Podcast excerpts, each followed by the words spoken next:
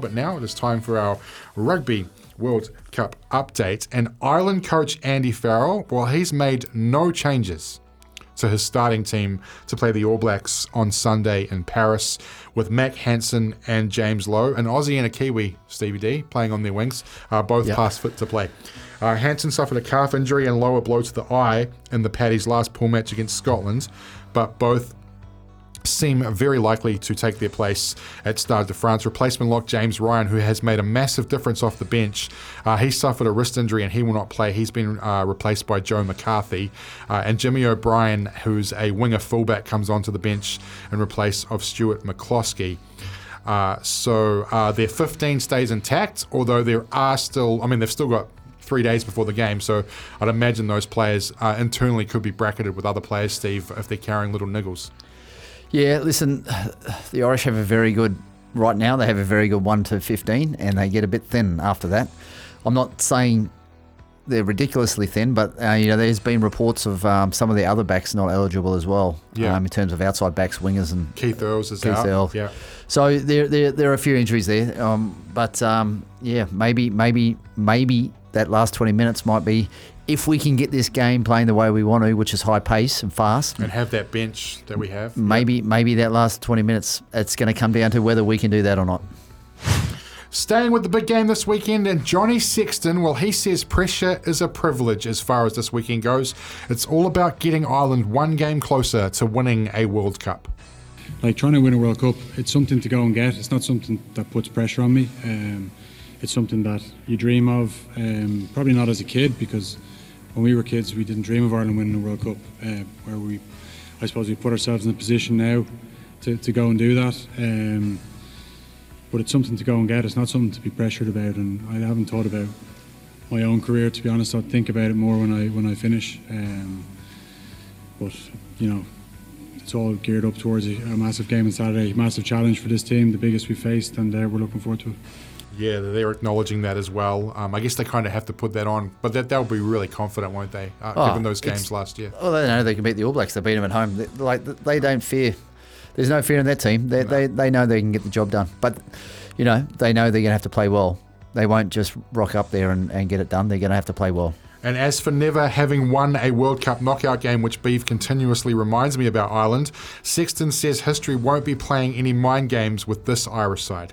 Well, we, we, we worked on our mental game for the last four years. Um, we've put ourselves in different scenarios um, over the last four years to prepare for this. Um, you know, but each quarter final that we haven't got through, or we, when we haven't got through our pool, um, you know, it's they've all been different, and it's a different group again. So each of those groups lost once. It wasn't the same group losing quarter final year after year.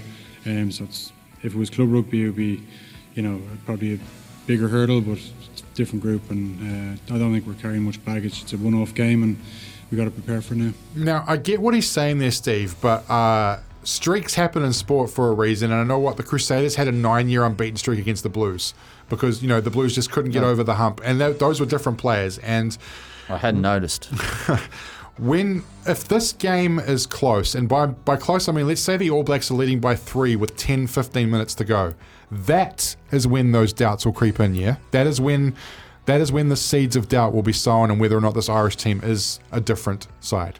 Yeah, I haven't seen a lot of doubt in Sexton or or his mates. I I think they're pretty composed. Uh, I look what they did against Africa. You know, I haven't I haven't seen a team that composed in those big They were, moments. yeah. They knew in those big moments that it was a big moment, and they were very very composed.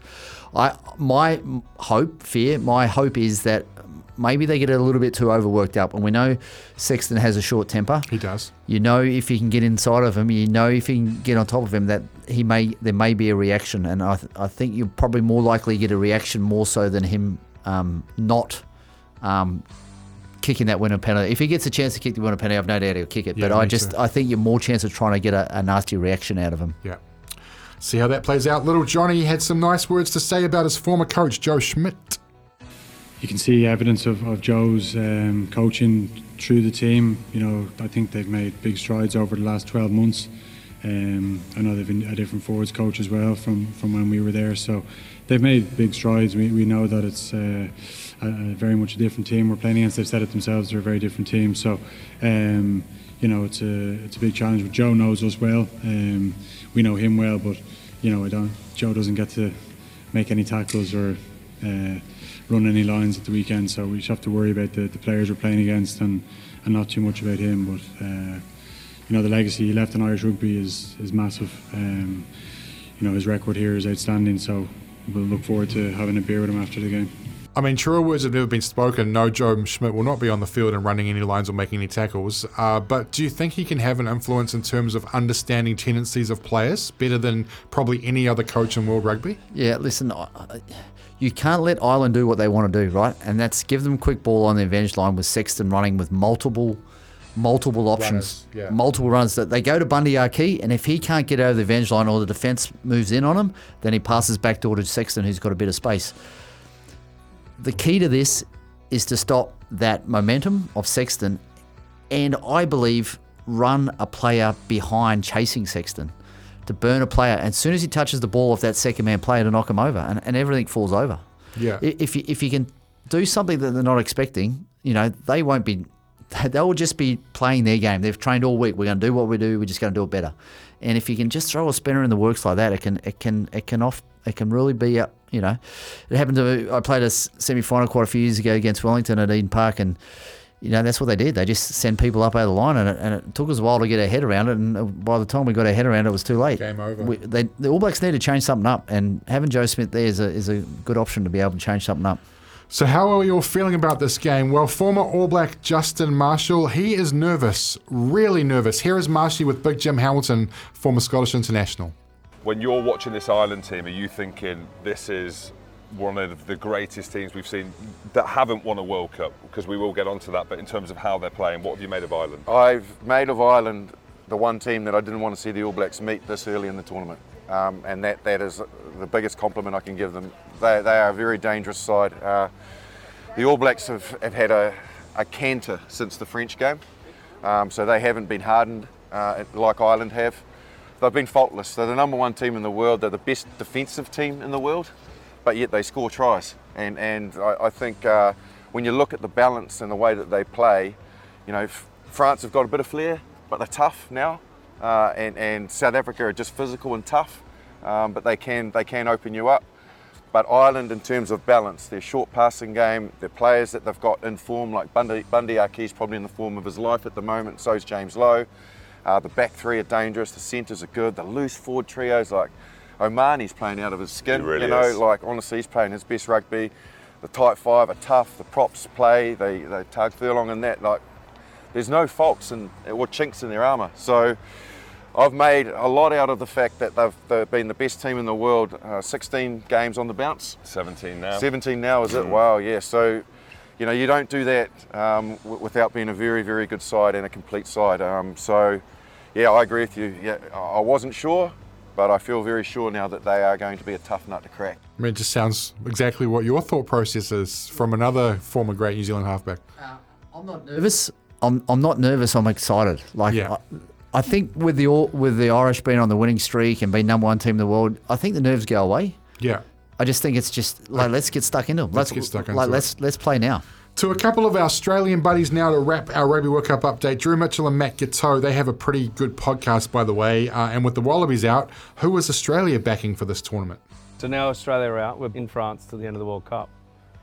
I think we're going to have to pick another team. Who are you thinking? Can't be England. Well, no, yeah, it's definitely not England. It's not Can't be go them. there. Rush Sam. Wales? You like the Valleys? I do like the Valleys. I don't know if maybe they're going to contend against the, the, the you know the top four. Yeah, but they remind me of like even our journey in 215 where you can build throughout Mm. it. You know, you come into the competition, people don't expect too much, but then you're winning, winning, winning. All of a sudden you're in the finals.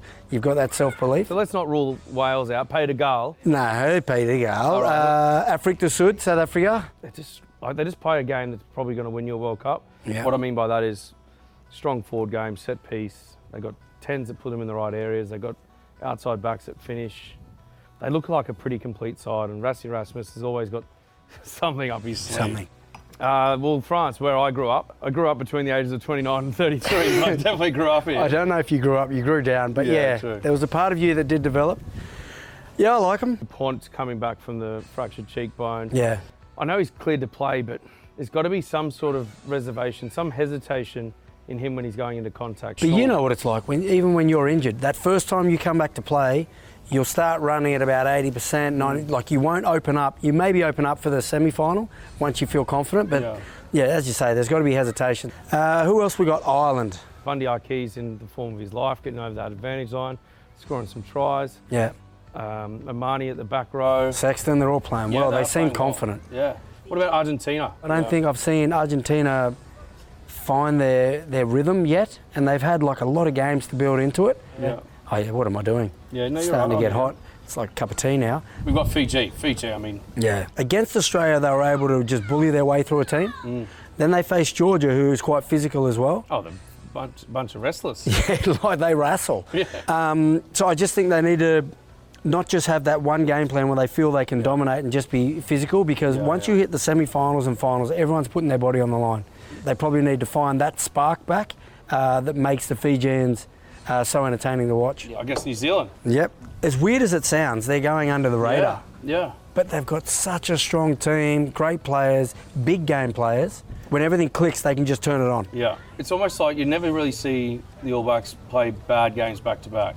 Yes. And everyone jumped off them when they lost to, lost to South Africa in the build up. Yeah. And they lost to France in the opener. And Yeah, everyone's yeah, like, yeah. Nah, they can't That's do it. it. They're done. And yeah, then I agree. they've just found their rhythm. yeah, yeah, yeah, I agree. A couple of great Wallabies there, Steve, uh, with their thoughts. That is your Run Homes Rugby World Cup update. We'll take a break and get to your texts and our Rugby World Cup schedule, which Steve Devine is a part of because he's calling a couple of games this weekend on SENZ. Watch me